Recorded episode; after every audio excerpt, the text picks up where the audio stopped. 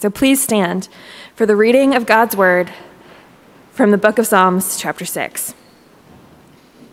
O Lord, rebuke me not in your anger, nor discipline me in your wrath.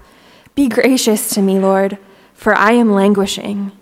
Heal me, O Lord, for my bones are troubled. My soul also is greatly troubled. But you, O Lord, how long? Turn, O Lord, deliver my life. Save me for the sake of your steadfast love. For in death there is no remembrance of you. In Sheol, who will give you praise? I am weary with my moaning. Every night I flood my bed with tears. I drench my couch with weeping. My eye wastes away because of grief. It grows weak because of all my foes. Depart from me, all you workers of evil, for the Lord has heard the sounds of my weeping. The Lord has heard my plea. The Lord accepts my prayer. All my enemies shall be ashamed and greatly troubled. They shall turn back and be put to shame in a moment. This is the word of God for the people of God. God. You may be seated. Well, good morning and welcome again, particularly if you're new. I'm Travis, I'm the pastor here. It's good to be with you this morning. Uh, if you are just joining us, we are working through uh, a little series called The Life of the Church. Uh, trying to unpack, particularly for those who don't believe, what is the church about? There are a lot of different concepts in our culture, in our world, maybe even concepts you've had, that we've had about what is the church supposed to be? What are we here to do? And to also address for those of us who do believe, again, what is this life? What are we about? What is our mission? What is our purpose? What is our essence? What does it mean to be the people of God? And there are many different pictures we could use to unpack the life of the church. Scripture has a lot of different pictures about what that looks like, but we've been borrowing from one author's book, The Life of the Lo- Beloved by Henri Nouwen, that gives uh, one picture with four words. He uses the picture of communion, the sacrament that we practice each week, and he uses four words to describe what happens there that, that the bread is chosen, it's blessed, it's broken, and it's given. He says, This is a picture for the Christian life. He says, As a Christian, I am called to become bread for the world, bread that is chosen, blessed, broken, and given. Our, our Christian life, he's getting at, is meant to be sort of a living sacrament for the world, that we're meant to be something not just for ourselves, but for others, that we are chosen for ourselves, but also for others, for God's glory, blessed, broken, given, all these things, not just for us, but for others. And we've been working through this picture, this paradigm, and these four words two weeks at a time, trying to understand more deeply what's the life of the church about. We've talked so far about what does it mean to be chosen, about the fact that God chose us before we ever did anything that would qualify us for choosing, and that He chooses us not because of something in us, but just because He has chosen to love us. And that He blesses us in a way that doesn't just recognize something good in us, it's not just an affirmation, it actually creates, by the power of its word, the very thing that He promises in us. And now this week we're starting to pivot to not just the good stuff, but some of the hard stuff that's part of the life of being a Christian, part of the life of the church, which is the topic of brokenness. It's something that we are likely all pretty familiar with, something that you may have experienced on your way in today, this last week, this year, in your life, that people close to you have experienced deeply. It's something that we probably don't have to talk about too much because you just understand it implicitly. But perhaps we're not as familiar with how it's something that God uses in our life, something that He's not overcome by, but something He actually enters into and does something new with. Now, this is only one of two sermons on a topic that could be a vast series in and of itself. Uh, suffering is complex. Brokenness is painful, it is hard, it is ever present. We can think about the, the derailment of the train in India this week that is tragic and painful, and our hearts long with those who suddenly lost people they expected to see home later that day.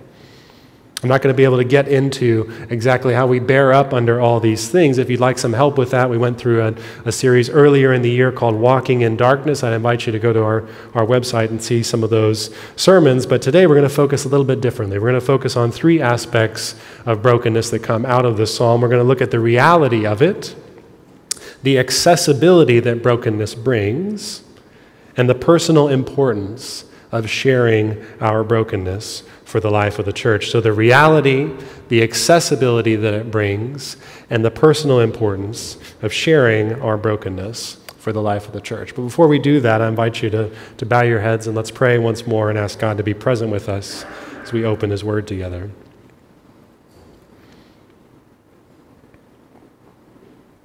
Father, your word gives us the confidence that you understand what brokenness is all about. Says that you catch every tear of ours in a bottle, that you have numbered our days, that you hear the cries of our hearts, that you hear those who are crying out in pain in India right now. You hear those who are crying out in pain, even if quietly, here right now. You are the one who hears our cries. You are still the God who hears prayer. You are still the God who intervenes, who enters in, who comforts, who consoles, who does more than we can ask or expect or imagine. Would you be God? So much greater than the reality that we see just in front of our senses, so much greater maybe than the pain that we feel in our bodies and in our hearts. Would you be that overwhelming presence of a God who renews and makes all things new, even us? So, would you open the doors of our hearts just a little this morning that we might see something of the greatness of who you are amidst our brokenness? That you would tell us the story that brokenness is not the end, it is just a pathway to a new beginning. So, I pray that you would be in our lives, in our hearts this morning. Would you speak to these hearts in a way that I cannot, Holy Spirit, move by your power? In your name we pray. Amen. If you have your Bibles, feel free to have those open. If you don't, there should be one in the pew in front of you. We'll go back through the text a little bit together, particularly in this first point this morning as we discuss uh, the reality of brokenness. Uh, this is a very real, raw psalm. David is not parsing words here. He's not sort of hiding how he feels. He isn't sugarcoating it. He is just being honest about his pain. There's nothing when you read this psalm that feels like, I wonder what he's feeling right now, right? It's just pure emotion. It's very clear. He's not hiding any of these things. He's seeming to suffer in a variety of ways body, mind, and soul because of what his enemies, if you look at verse 7, uh, are doing or seem to be threatening to do to him. We don't know exactly what that is, but whatever's happening around him, someone is at least harming or promising to harm him to change his life in a way that's causing him to break down in several ways. Verse 2, it says he's, he's languishing in our translation, but, but maybe a better way to translate that is as frail. His body isn't well. He feels weak he feels like he is breaking down in some sense. It says also that his bones are troubled. You can translate troubled maybe a little better as terrified. So the trouble of his mind has started manifesting in his body, and, and this is a way of saying that it, it can't go any deeper in, that I am that I'm shaking, I'm shivering at a bone level. There is something that is troubling my mind so deeply that my body is reacting to it. In fact, he says his mind is so stressed in verse 3 that he can't really even get the words together to express what he's feeling. That's what that sentence is, is conveying when it says, But you, O Lord, how long? It doesn't say how long until you answer. It doesn't say how long until you rescue me. It doesn't say how long until I see where this is going. He just says, How long? You can't go farther. Maybe some of you know that point. I think we've all had those moments where you just get choked up. You can't say more. His mind can't get past what's happening to him. He's so upset. Verse 6 says he's crying so much. The literal translation says that he is making his bed swim with tears. It's almost like that picture. I don't know if you saw Alice in Wonderland, the original Alice in Wonderland from like 100 years ago now. It's terrifying to say that, but it's a long time ago. Uh, where Alice is so upset that she can't get through the little door because she took the wrong pill and now she's giant and she just starts crying and it floods this whole room. David is essentially saying the same thing that he is crying so much as if he's, he's creating a flood in this little room that he is in. And no matter where he goes, he can't change his mindset. He's on his couch, he's crying. He's on his bed, he's crying It's just following him wherever he goes. He can't turn his mind off from the pain. In verse 3, his soul is troubled or again terrified as well, meaning something like his spirit, not just his bones, is shaking. His sense of self, his understanding of the core of who he is, the unifying principle of his life, is shaking, and he can't seem to make it stop. It's a time of deep pain and struggle. It feels, as we read this and think about it, like David's life is just unraveling before him. I don't know if you've had that experience, if you've walked with someone that's had that experience, it is a really hard place to be. I just want to have you see for a moment that Scripture, God's own word, acknowledges that sometimes our life is just really hard that life is really painful. I want you to see that Scripture does not miss the fact that sometimes you are crying day in and day out and you can't make it stop. You wish you could and you can't. God knows that that is part of this world and He is not afraid to have you hear about it. There's a lot we could go into and what it means to experience broken like, brokenness like this, how we might navigate something like this in our own lives. But we're going to focus just for a little while here on the painful reality that this exists, that experiences like this happen, and that they happen even and especially to God's chosen ones, those he cares about, like David who was his anointed king. It's hard to be more chosen than the king. Even someone who is as chosen as the king goes through something like this in their life. And yet, David suggests as he reflects on all these things that all of this is happening under the oversight, under the listening ear of God Himself. God's not absent in the midst of these things. It's not like God has no idea but that God is present because David opens by talking to God. Those are his very first words. What does he say? Oh Lord. Very first words out of his mouth are talking to God, and he keeps talking to God throughout it. He keeps saying, Oh Lord, turn, but you, oh Lord, how long? So many times he keeps talking to God. He closes even by saying he's confident that in the midst of all this, God hears him. David understands God to be present and listening while someone as chosen and blessed as he is is suffering something like this. God is present and listening while all that is happening. He doesn't say, I'm suffering, so God must be gone. I might not even talk to you anymore, God. I don't want to hear from you. I must not be loved says, This is happening, and God, you're still here. I'm still confident that you are good. I'm still confident that you love me, that you would hear me when I talk to you about this. It's not one or the other, that, that either my life is good and God loves me, or my life is bad and God doesn't care or He isn't there. David is saying something very difficult. He's saying it's actually both. Your life as a Christian can be both broken and chosen.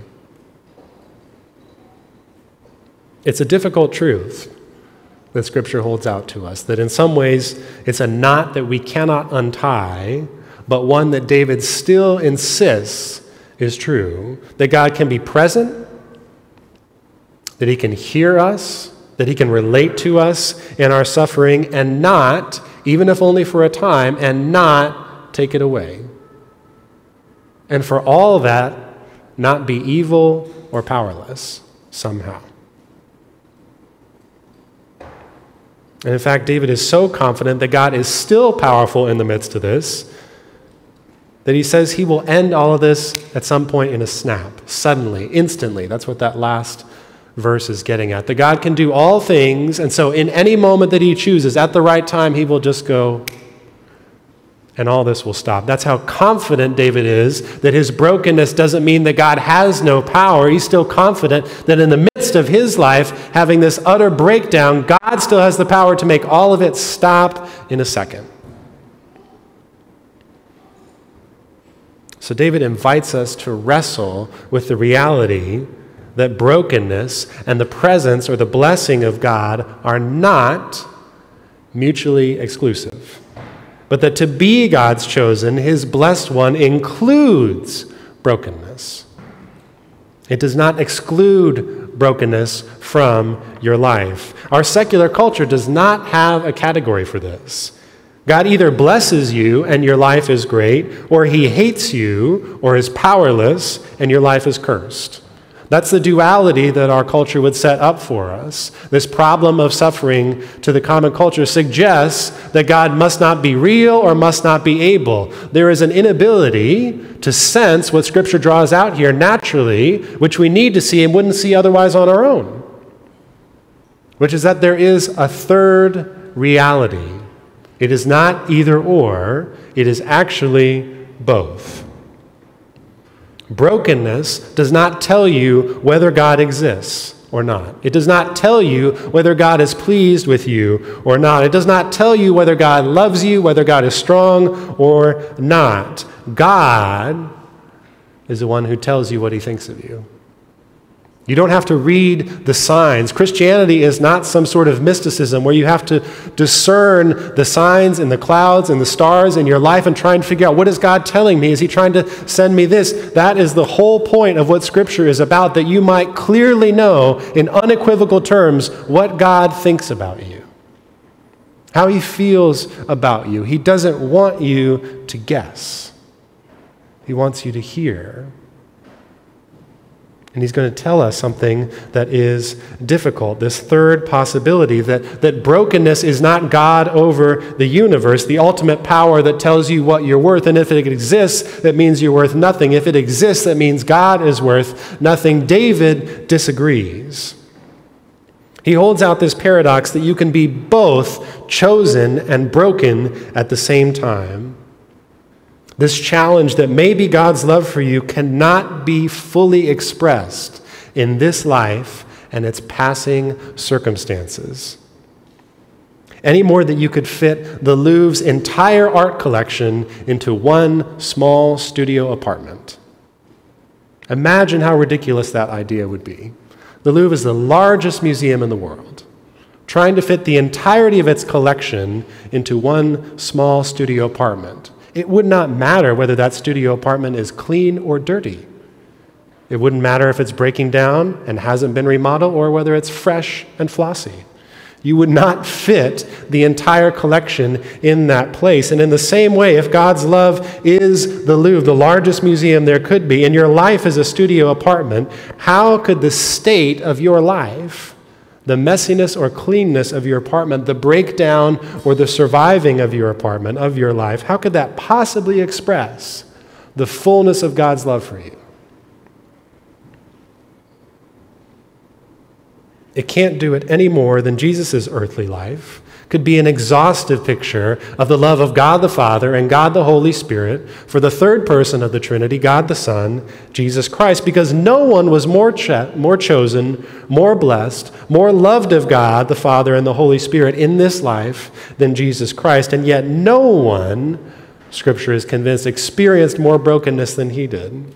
No one was more a man of sorrows. No one was more truly a man of suffering, whom Scripture says carried the weight of all the sins for all who would ever believe on him at the cross. Carried all of that by himself. David here is wrestling and his life is breaking under what some people are doing to him, not even a wrestling of what he would do to undo that for them of paying the price for them. Jesus was bearing the weight of the world on his shoulders. His life was being crushed utterly under these things as he wrestled under the weight of a sin of a whole people across the world, down through time and forward through the ages, suffering not just because of us, but for us.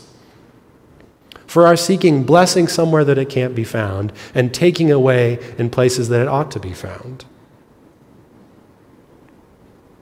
In Jesus' life, of which the cross is the ultimate pinnacle picture, to be chosen is also to be broken. There is no other way. The Messiah came to die that we might live. He was chosen to be broken. And in being broken, to break the power of sin and death that held you and I captive the gospel would like you to clearly know that if there was no brokenness for Jesus, there is no healing for us. The idea of Jesus as just a good teacher, just a nice guy, that is not the picture that Scripture gives us. The picture that Scripture gives us is as one who is coming to be broken in order to fix brokenness. If there is not brokenness in the Christ, then there is still brokenness in you. But if there was a brokenness that he underwent, if he descended to hell, as the confession says, on the cross, if he endured that experience of carrying all the crushing weight of our sin, then there is hope and healing, chosenness, blessing for us. You see, Psalm 6 and Jesus' life shares an important reality that God's chosen, blessed people do get broken. Brokenness is an expected reality of the Christian life that happens under and within the care of God. If you are going through brokenness in your life right now as a Christian, if you are not a Christian and you are watching other Christians go through brokenness in their lives, that is not according to Scripture's testimony, according to Jesus' life, according to Psalm 6, that is not an indicator that God is not for you. Brokenness is part of the road we walk as the church. And that's for a variety of reasons we're going to get into now, starting first with the accessibility that brokenness brings to the world around us. Because if the Christian life is not one that is expected to be uh, free from messiness, free from brokenness, free from problems, failures, mistakes, but one that is actually expected to be constantly struggling, constantly a mess, and even hurting at a bone deep level, then there is enormous accessibility to the church. I would bet you have never felt more of an outsider than when you have walked into some kind of group. The church is a great example of this, where it seems like everyone has it together. Seems like everyone looks great, everyone smells great, everyone sounds great, everyone has a great job, great relationships. You just feel like, ugh, did I shower today? Right? Like it, you can't help but feel on the outside. But when brokenness is on display, you can be real. You can be you.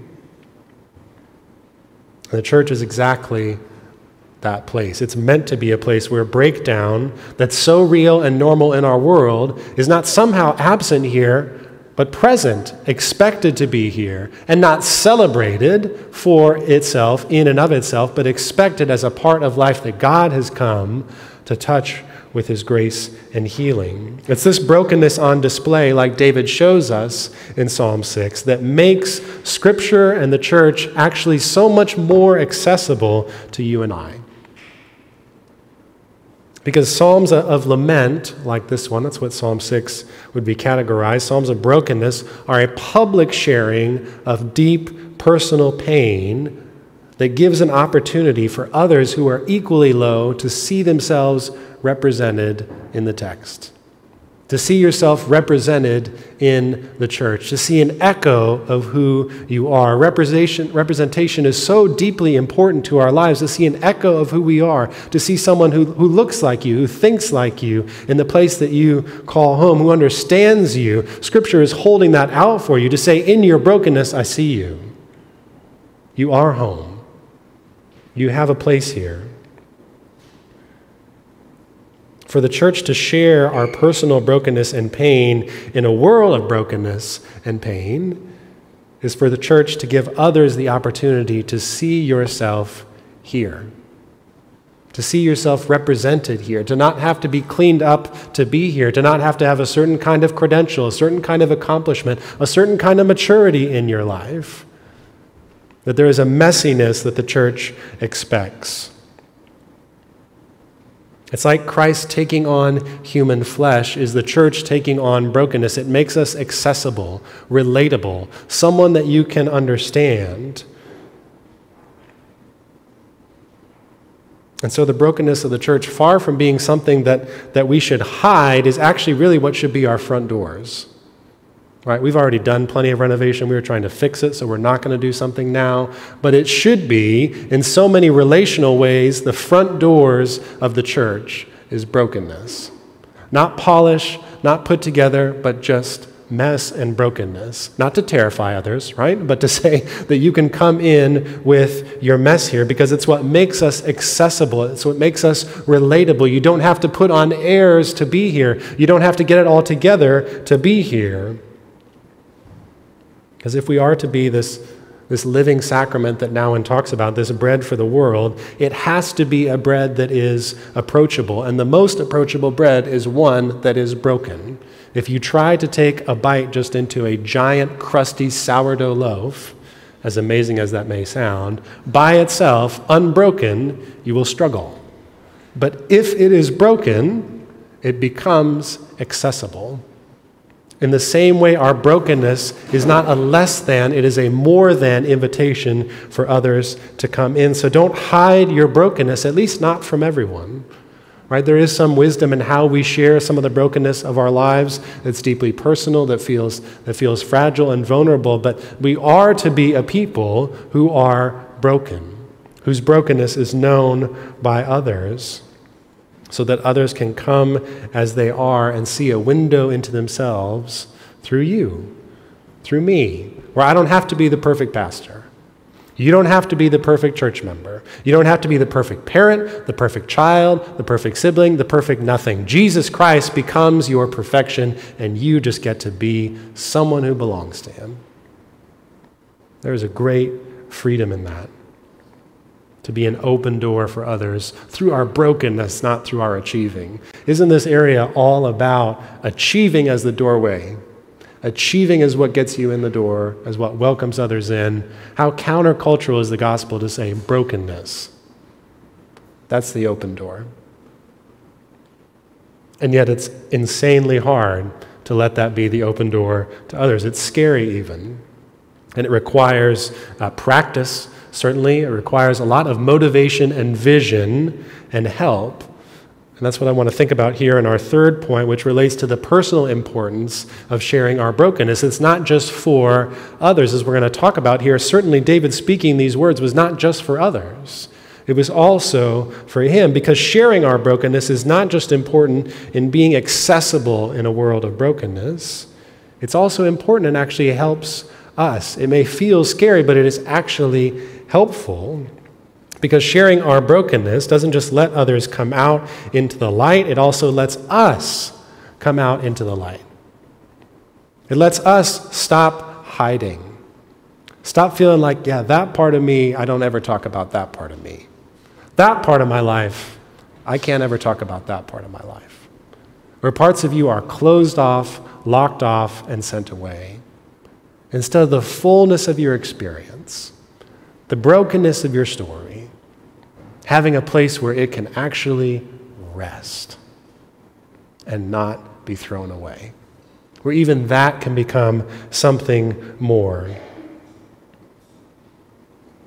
It actually takes more work to hide who we really are than to let who we really are come out into the light. How much energy do you and I spend trying to hide who we have been, right? Trying to put that behind us, trying to clean up our act, trying to make sure we never send an email the wrong way, or whatever it might be if you're not sending emails.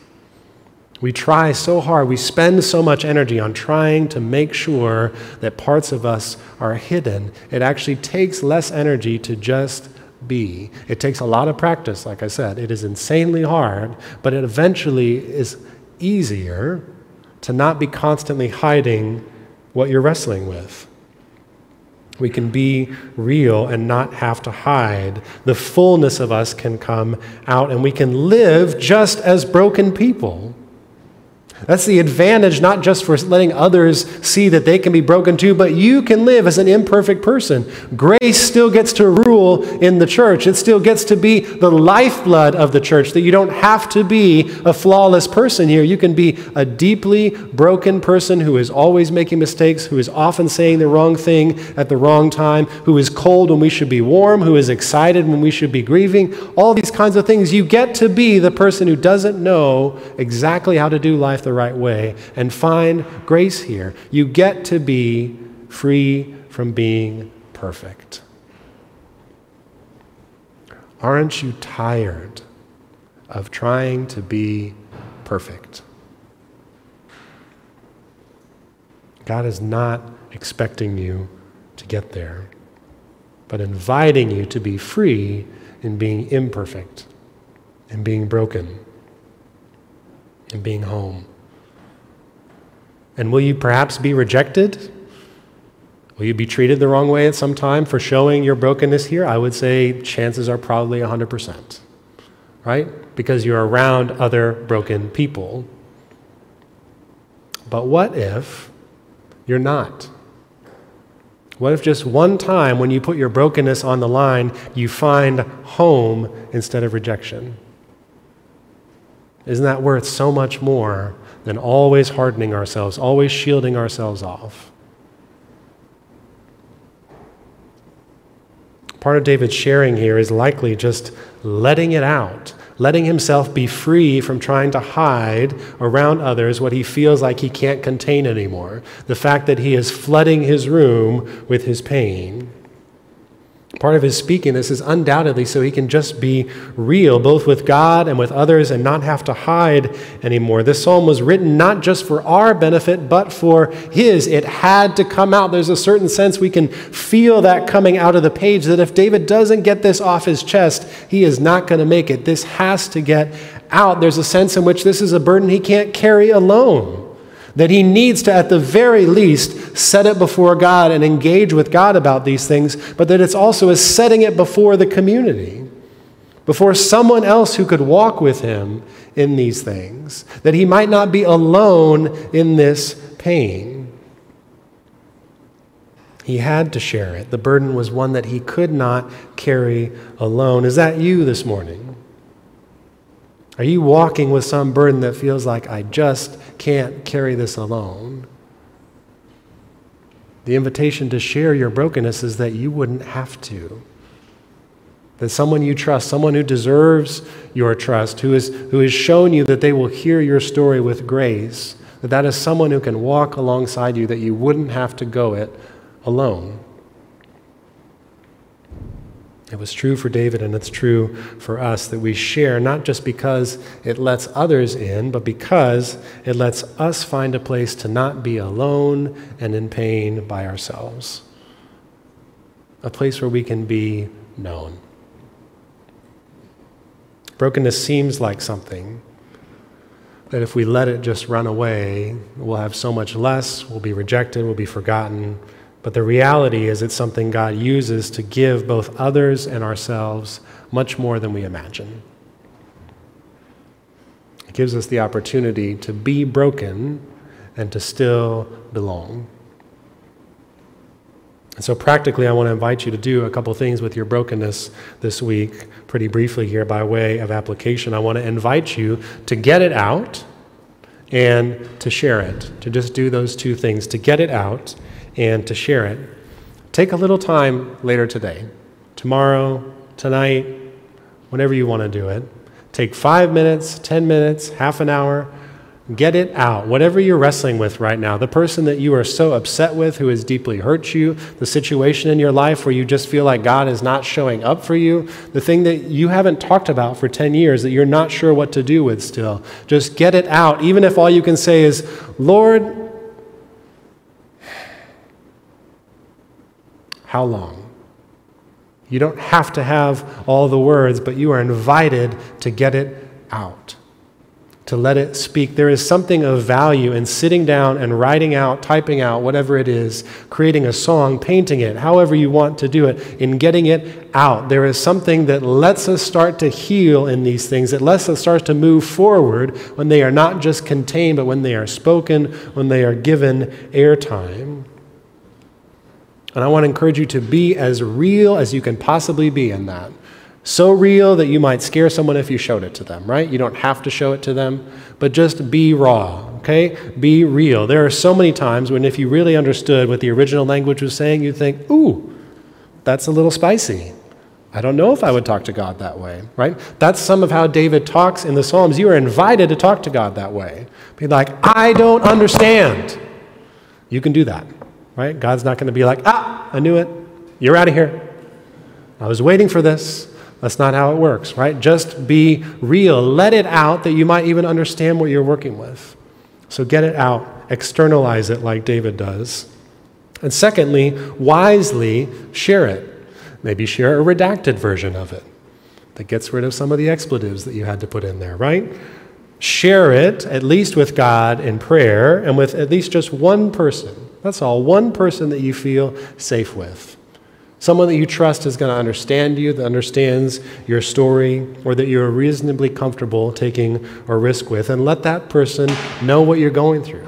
Invite them to do the same. Invite them to sit down for a few minutes, not maybe in that moment, but to write down thoughts about something that they're really frustrated about, something that feels like really hurts.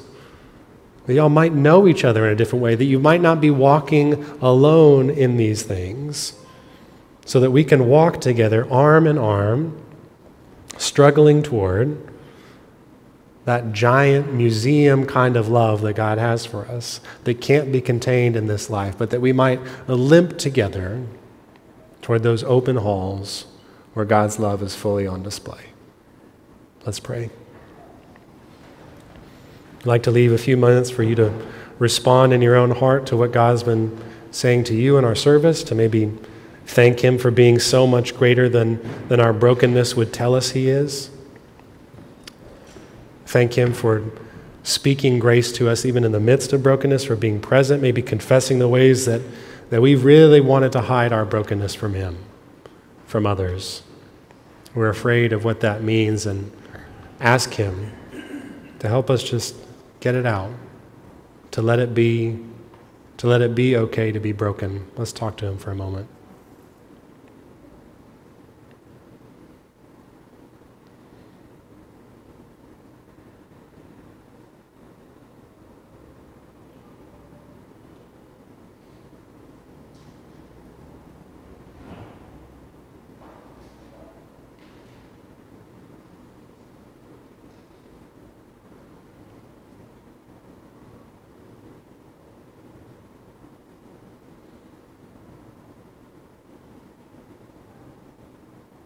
God, thank you that you hear our prayers, that you meet us in our brokenness, that you work all these things for the good.